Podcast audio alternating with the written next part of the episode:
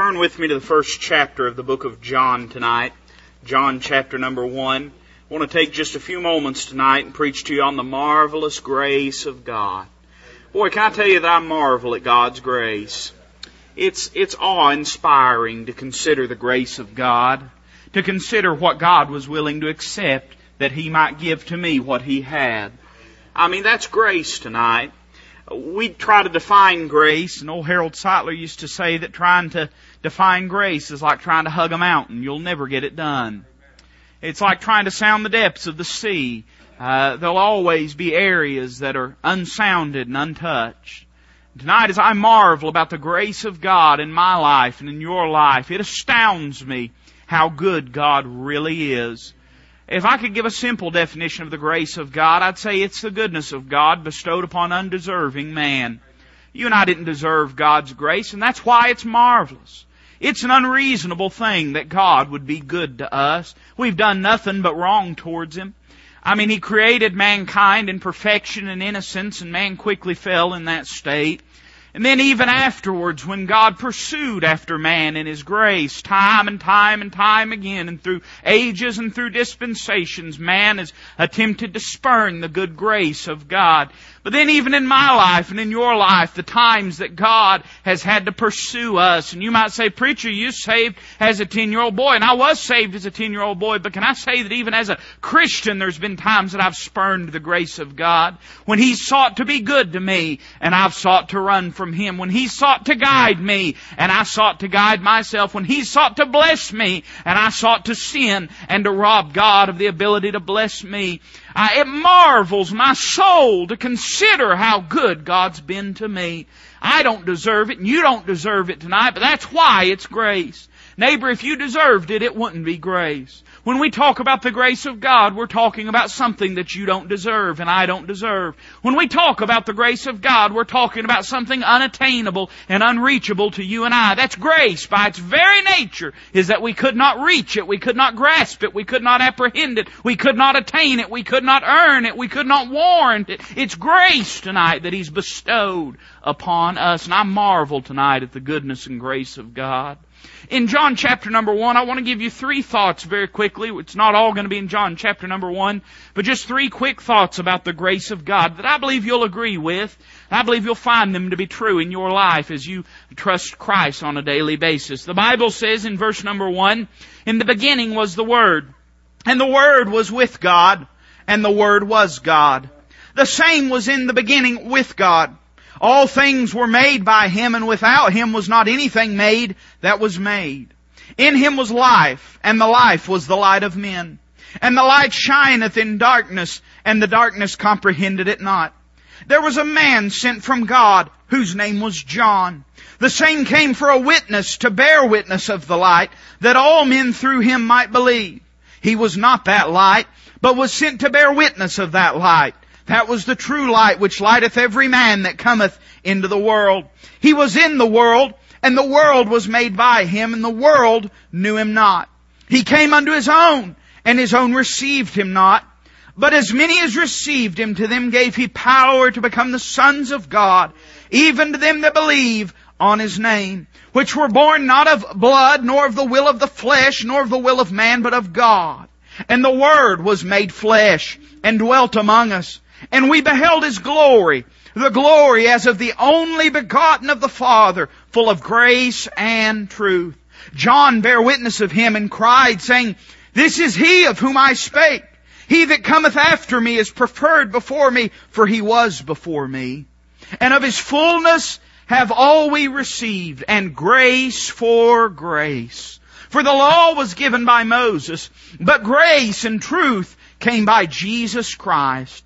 No man hath seen God at any time. The only begotten Son, which is in the bosom of the Father, He hath declared Him. I want to read those two verses, verses 16 and 17 once again. We have the first introduction of the name of Jesus Christ in the book of John, and it's associated with the grace of God. When it says, and of His fullness have we, have all we received, and grace for grace. For the law was given by Moses, but grace and truth came by Jesus Christ. Let's pray together tonight. Heavenly Father, Thank you so much for this opportunity to be in your house. Now, Lord, help us in the preaching and in the listening, Father. Help us in submitting to you tonight. I pray that you'd encourage each and every heart, Lord, convict each and every heart according to your will. Father, help us to be willing to submit our lives to your examination and to your exhortation. If there's one amongst us, Lord, that's lost and undone, show them their need of Calvary. Show them the cross of Christ. Lord, and show them the grace that you have pardoned and bestowed upon us. We love you tonight, Lord. We ask all these things in Christ's name. Amen. Very interested in the phrase that's used where the Bible says in verse 16, and of His fullness have all we received, and grace for grace. For the law was given by Moses, but grace and truth came by Jesus Christ. I want to give you three thoughts tonight. I'm going to go ahead and give them to you before I preach them. I want to say that the grace of God is manifested. We just read that in these passages we'll touch on in a moment. But can I say also that in the Word of God, the grace of God is magnified. It holds a special place in God's dispensational plan. And then can I say that for you and I, the Bible teaches that the grace of God is manifold. It's multiple. It's various. It is uh, fine-tuned to each situation. As we've already said, the Bible teaches that grace is and has been manifested. Now you say, preacher, are you saying that grace was manifested manufactured at Calvary. No, I'm saying that grace was manifest at Calvary. As you read in the Word of God, you'll find the first time that the word grace is used is concerning the life of Noah in Genesis 6 8, when it says, But Noah found grace in the eyes of the Lord. Listen to me, brethren, this whole thing of grace is not just a New Testament doctrine. Now you say, preacher, are you saying that the law did not exist in the Old Testament? No, of course the law existed, but grace also existed in the Old Testament. The book of Romans declares plainly uh, that David had, uh, by faith, his sins were not imputed unto him, but the righteousness of God was imputed unto him. Before the law ever existed, the Bible teaches that Noah had found grace in the eyes of the Lord. The Bible speaks of Abraham. You know, I've always liked this phrase. You know what the Bible calls Abraham? Calls him a Syrian ready to perish. I mean, just a worthless dog. I mean, just a man that you would never figure and never would have gathered that God would ever make anything of the life of Abraham. What made Abraham so different from all of the other men that walked the earth in that time? You say it's because he believed in God. No, he didn't. He didn't believe in God. In fact, when God revealed Himself to him, the Bible teaches that, uh, that Abraham was disobedient to God. God didn't pick Abraham because he was a just man. Abraham was a pagan. Abraham was an idolater. Abraham was a wicked man. Why did God choose him? You say, well, God chose Abraham because He knew what he would do in his life. Oh, you mean mess up repeatedly over and over and over again? Read the life of Abraham. You'll find that the Bible teaches he was a friend of God, but you'll find that many times he didn't act very friendly towards God. You'll find time and time again that Abraham messed up in his life. You say, oh, well, preacher, uh, God chose Abraham because he knew that the Jews would come from him. No, don't get the cart before the horse tonight. The Jews came from Abraham because God did choose him. You say, well, preacher, why did God choose Abraham? He chose him by grace. Abraham didn't deserve it. Abraham wasn't worthy of it. But that's why it's grace tonight, is because God chose him. Not of his own works, not of his own righteousness, not of his own ability, not of his own availability even, but because it was by grace. Do you know that's true of you and me? That's true of you and me. I mean, neighbor, if it wasn't for grace, we wouldn't know we were lost. Now you say, preacher, are you saying we don't have a choice? No, of course we have a choice. The Bible shows us many people that spurned the grace of God. Uh, but the fact is, none of us deserved the grace of God. God's not up there picking an all-star baseball team, amen? He's not up there saying, boy, I need that fella for my team. But He said, whosoever will. That's what grace is. Grace says it doesn't matter who and what you are, God will save you. Doesn't matter what you've done, God will save you. Doesn't matter if you've done a lot of good things, God will save you. Doesn't matter if you've done a lot of bad things, God will save you. That's grace. That is freely offered to any and all that will come unto Him. So grace has always existed because grace very simply, grace is not salvation, salvation comes by grace. You say, what do you mean, preacher? Why do you say that? Well, because I'm already saved, but I still need the grace of God in my life. Because grace is the goodness of God bestowed upon an undeserving mankind. And go all the way from Genesis 1-1 all the way to the end of the book and you'll find the grace of God is present. The Bible says every good gift and every perfect gift cometh down from the Father of lights with whom is no variableness, neither shadow of turning. You know what it means when it says neither shadow of turning? It means God don't wake up on the wrong side of the bed. Somebody say amen right there. Neither shadow of turning. You know why? If, if God's goodness upon us was based upon our actions, there'd be a shadow of turning. Every time we'd sin, there'd be a shadow of turning. Every time we'd falter, there'd be a shadow of turning. Every time we in unbelief did not follow Him, there'd be a shadow of turning. But because it's by grace, there is no shadow of turning. It's by His goodness and by His mercy that He's done these things. So what does it mean when it says that Noah found grace in the eyes of the Lord? Well, what you'll find is this. You'll find that the, under the dispensation of the law, as the Word of God in its ceremonial law foreshadowed the coming Savior, that grace, though present, was not necessarily the theme through the Word of God. You say, preacher, are you saying it wasn't there? No, it was there. It just wasn't manifest. It wasn't expressed towards mankind in a universal way. You see, God in the Old Testament was dealing with the Jews, but you'll find Gentiles that got saved. You say, how did Gentiles get saved? Same way you and I do, by grace. But God's dealings were with the Jews. Now God was dealing with the Jews in grace, uh, no question at all. But why was God dealing with the Jews and not with the Gentiles? Because the Jews were elected. The Jews were God's people. There was grace in a sense, but a free and full pardon and grace was not expressed to the world as of yet. They could put their faith in the Jehovah God of Israel. The problem is, how would they hear of the Jehovah God of Israel? There wasn't anyone sent out into the world to proclaim the truth of Jehovah God. There wasn't anyone sent out into the world. Uh, the Jews were commanded to be separated and they were commanded to have no part with the unclean Gentiles. But the Bible teaches us that grace and truth came by Jesus Christ. I want to read a couple verses to you. The Bible says in the book of Titus, verse, uh, chapter 2 and verse number 11, For the grace of God that bringeth salvation hath appeared to all men. That's what that word manifest means, isn't it? Hath appeared to all men. Isn't it wonderful that you can't give the gospel to the wrong person? Isn't it wonderful that you can't give the gospel to someone that can't be saved? They may not be willing to be saved, but the Bible says that this grace has appeared to all men. They're able through the grace of God to know Christ and to know His salvation. Why is that? Because it's been manifest to this world. Uh, we could talk about the historical aspect of Calvary. We could talk about the fact that uh, that Jesus Christ is the most important and prominent figure in human history, and I think there's no question that our Lord is and was. We could talk about uh, the Word of God where it teaches that the gospel had been preached unto all the corners of the earth, and there's no question we could talk about that. But I believe the reason the grace of God hath appeared unto all men is not because they necessarily know about it, but because it's available to them. Each and every man, woman, boy, and girl, if they're of an age to understand their lost state and to come to the Savior, they can have grace through the full and free pardon of Jesus Christ. Listen to what the Bible says in Hebrews 2 9. How was this grace manifest? The Bible says, But we see Jesus, who was made a little lower than the angels for the suffering of death, crowned with glory and honor, that he by the grace of God should taste death for every man. That's how the grace of God has appeared unto all men and that God has made grace available to any and all men. It's not that in the Old Testament a man could not put his faith in the Lord. It's not that grace was unavailable in the Old Testament, but it was unproclaimed in the Old Testament. The Bible teaches that in the New Testament Christ died publicly, openly. Uh, the book of Galatians speaks of Christ being evidently set forth crucified amongst the church at Galatia. And I say to you tonight, friend, that no matter what your situation, Christ died for you and His grace has been manifest and it's available and you can be aware of it you can know Christ tonight because of His grace. His grace is manifest. But I want to give you a second thought.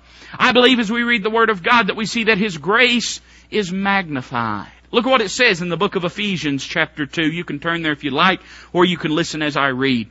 The Bible says in verse 4, But God, who is rich in mercy, For His great love wherewith He loved us. Boy, that's a beautiful verse, isn't it?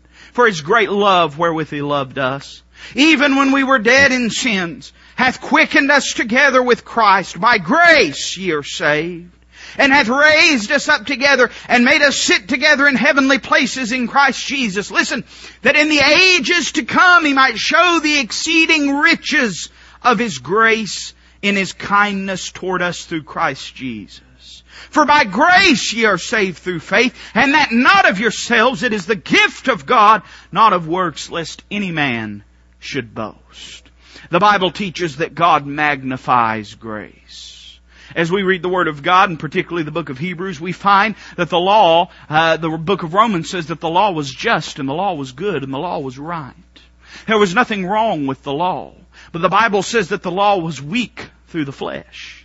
What flesh? Was it Christ's flesh? No, His flesh was sinless. And so the law had no power over the flesh of Christ until He, in a propitiatory manner, made Himself sin for you and I. The law had no power over Him before that. He kept the law and He fulfilled the law, but nowhere could the law condemn our Lord and Savior. I just read it in John chapter 8 last night. He said, which of you convinceth me of sin?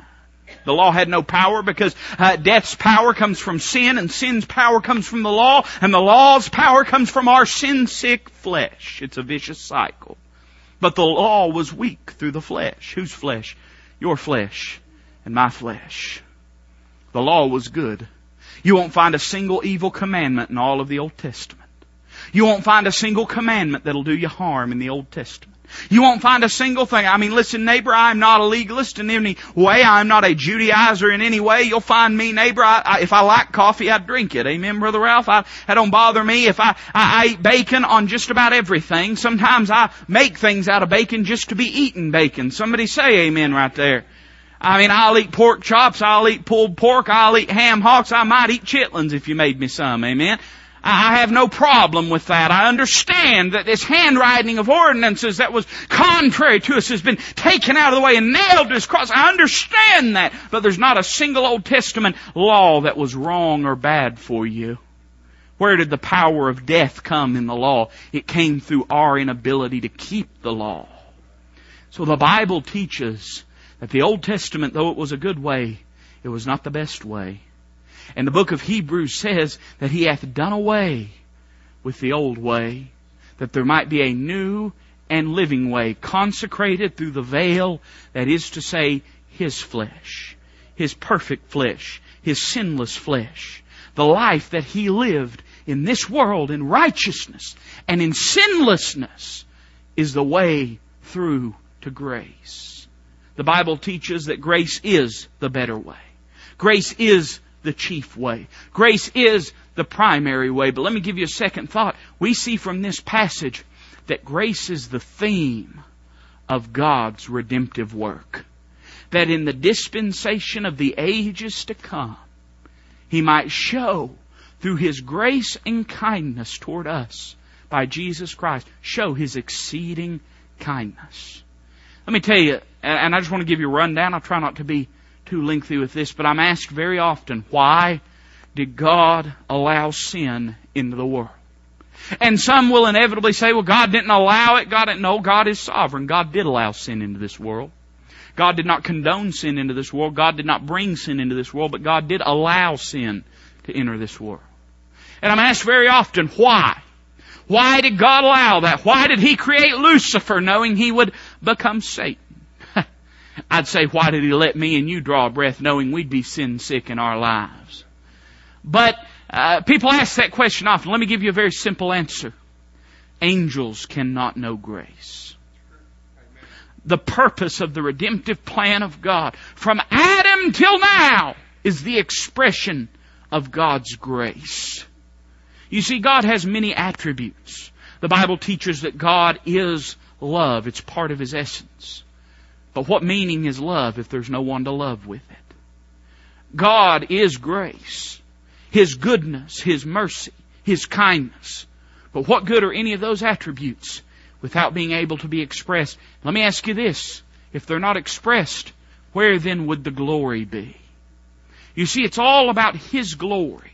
The book of Ephesians chapter 1 uses the phrase over and over again, under the praise of His glory.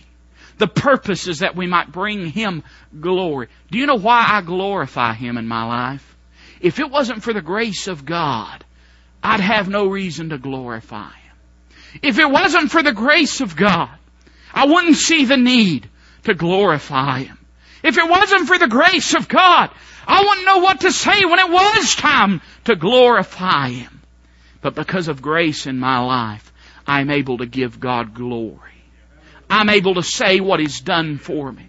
I'm able to say how good He's been to me. I'm able to proclaim my sinfulness and His righteousness. I'm able to proclaim my bankruptcy and His abundance because of His grace. I'm able to express these things. The theme of God's redemptive plan is that of grace.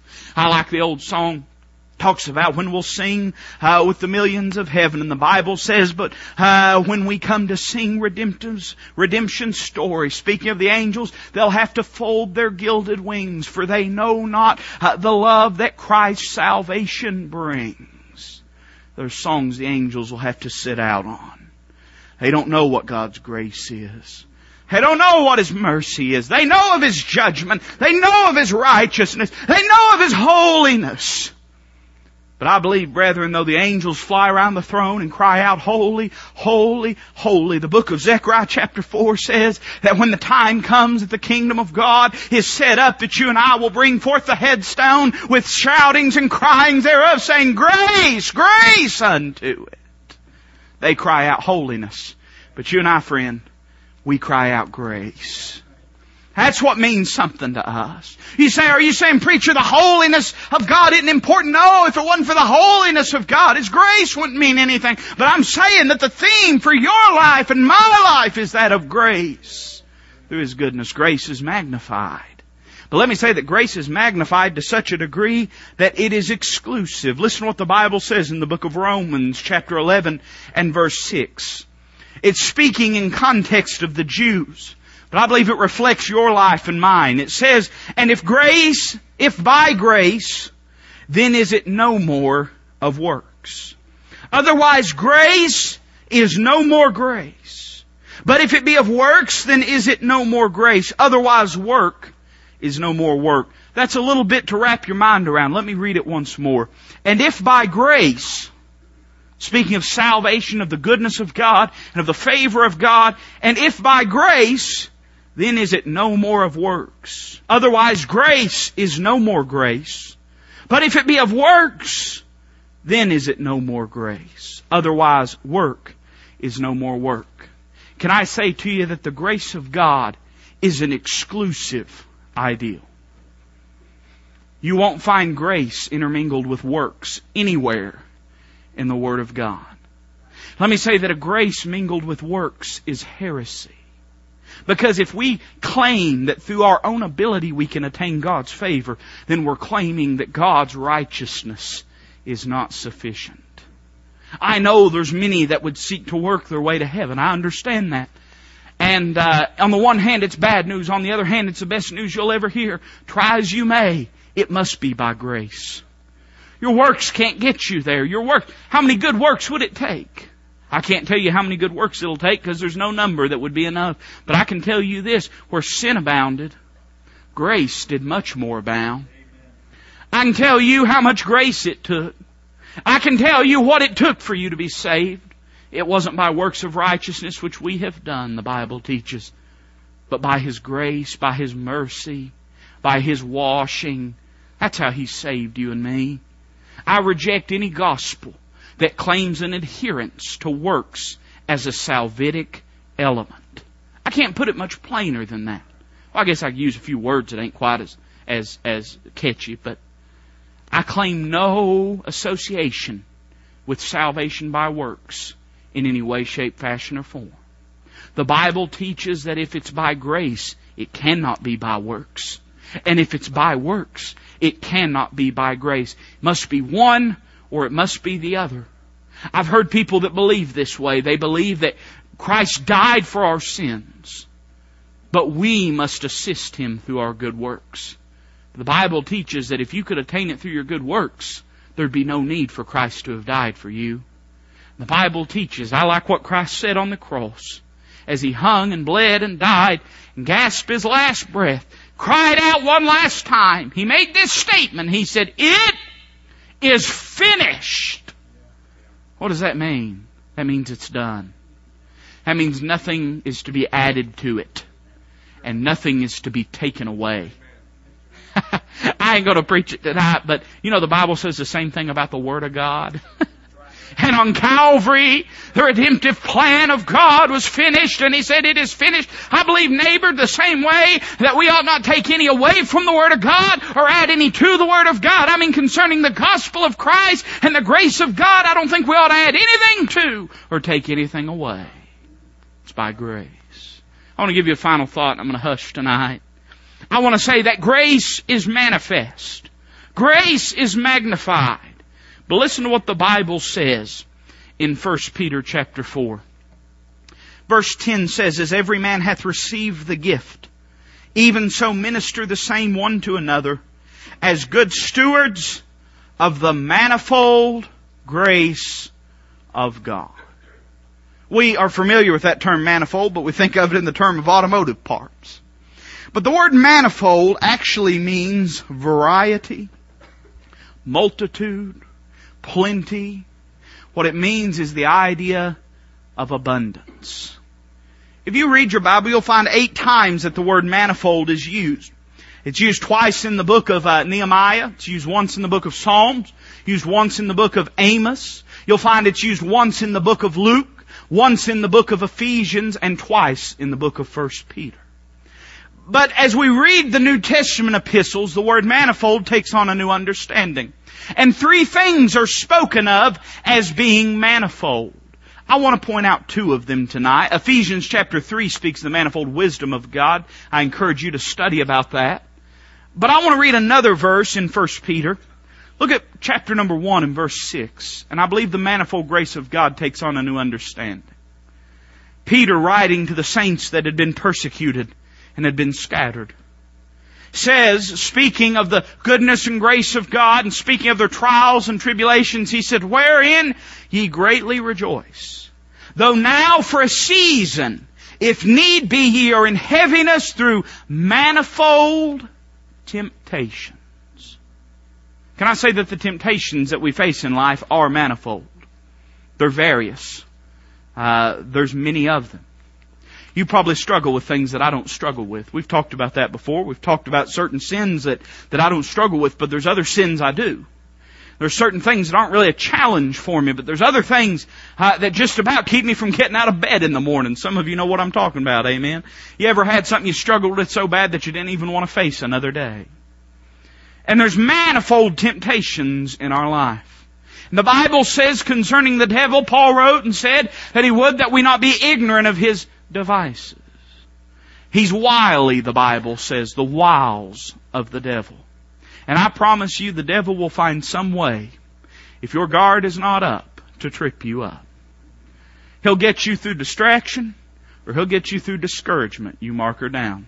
Those are two of the devil's chief tools. And you'll find that every sin that we might commit, or everything, every pitfall that we might face, falls into one of those two categories. It's either uh, dis- uh, distraction or it's discouragement. Something to get our eyes off of Christ or something to put our eyes on our circumstances. We face things that people couldn't imagine in our lives. I made the statement a couple weeks ago that most people's deepest hurts never surface.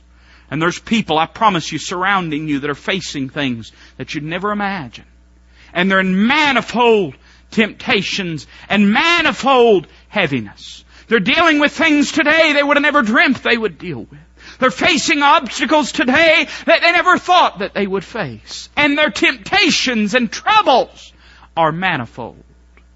But do you know that God has an answer for every need, Brother Ralph? Every need.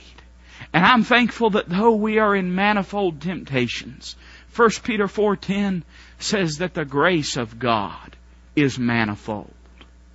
You know, there's grace, what the songwriter say, grace for every need. I don't care what you're facing. God's got the answer for you. And you say, well, I don't understand how His grace can help me. I don't understand how His grace, well, when we speak of His grace, we speak of His goodness and His mercy. We speak of His presence and His power.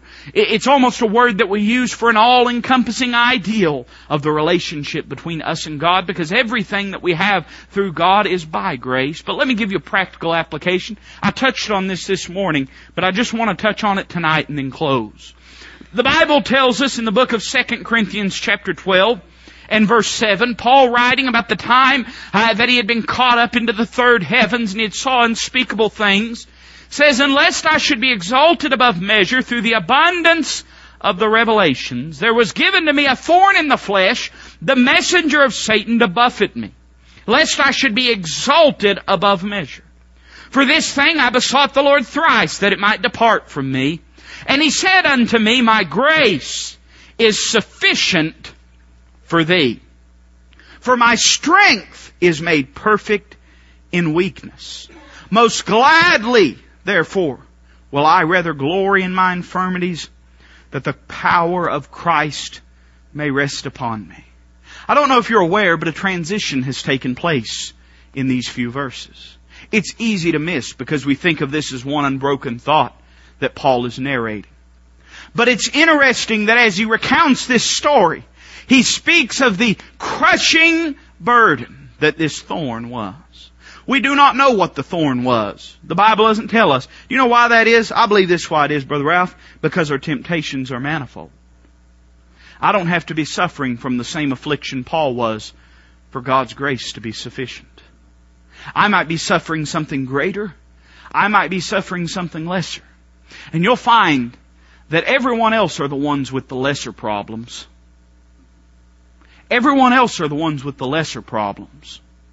Our problems are always bigger. Everyone else's problems are always smaller. You reckon why that is? It's because you're not living it. That's why. It's because you're not facing it. If you were in their shoes, you might find out how big of a problem that really is.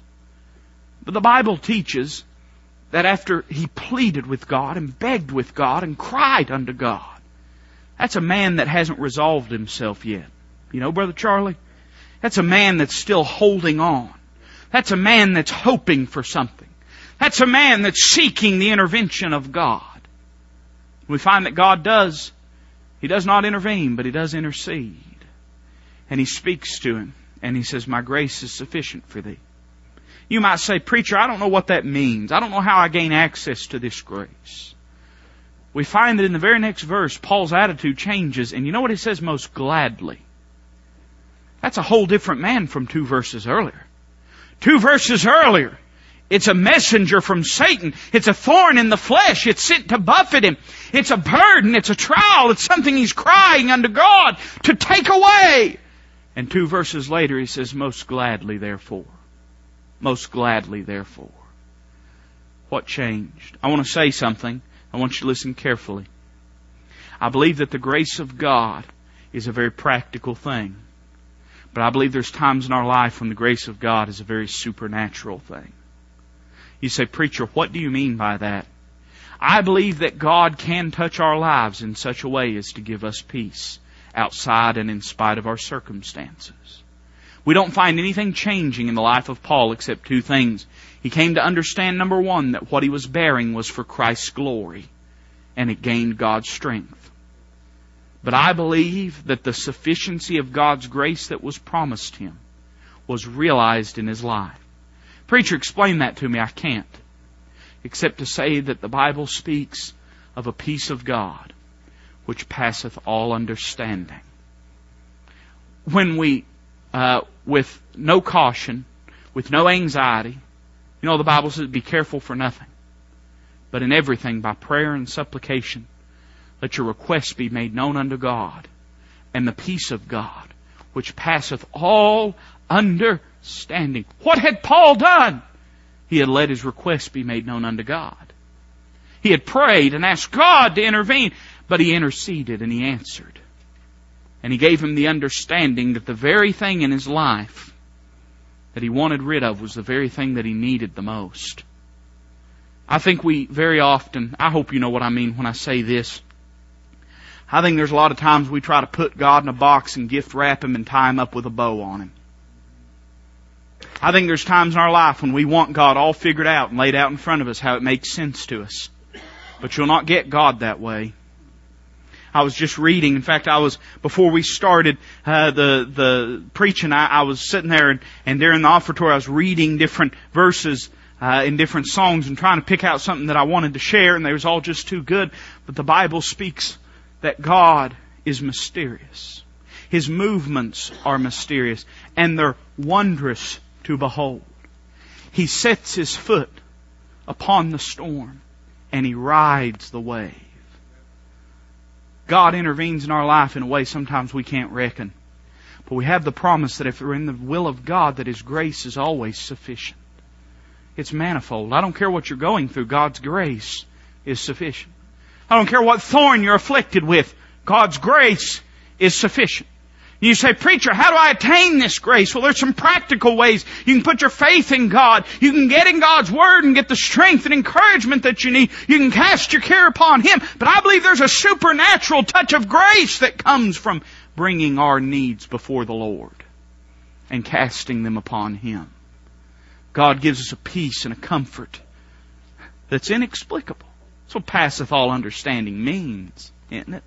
Paul said, try as I may, I haven't been able to figure it, but you know, since I prayed about it, the Lord's given me the peace that I've needed.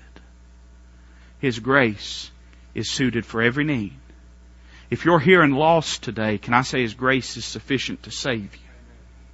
If you're here and discouraged today, can I say His grace is sufficient to uplift you? If you're here today and you have sin in your life, can I say that His grace is sufficient to cleanse you and to restore fellowship? If you're here facing an insurmountable obstacle that you never reckoned facing, can I say that His grace is sufficient to uphold and to sustain you and to strengthen you?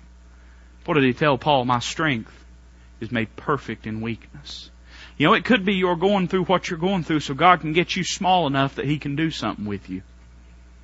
You know, Lester Roloff, you say, you don't ever got to worry about getting too small for God. It's getting too big for Him that you got to worry about. And it could be that God is bringing us to a place to where we find the sentence of death in ourselves that we'll put our faith in Him that raiseth from the dead. I don't know what you're facing, but I know there's grace for it. I don't know what you're suffering from, but I know there's grace for it. And I know there's a meeting place. There's a, there's a throne room. Let us therefore come boldly unto the throne of what? Of grace. There's a throne room that you have bold access to tonight. If you need help and encouragement, there's a Savior waiting. Won't you come to Him tonight? Won't you come to Him? Won't you get the help that you need? What will it take to bring us to our knees and to crush our pride, to drive us to the throne room that we might gain the help we need? Tonight's the night. Why don't you get your life laid out before the Lord and get the help or the encouragement or the forgiveness or the strength that whatever it is, there's grace for your need.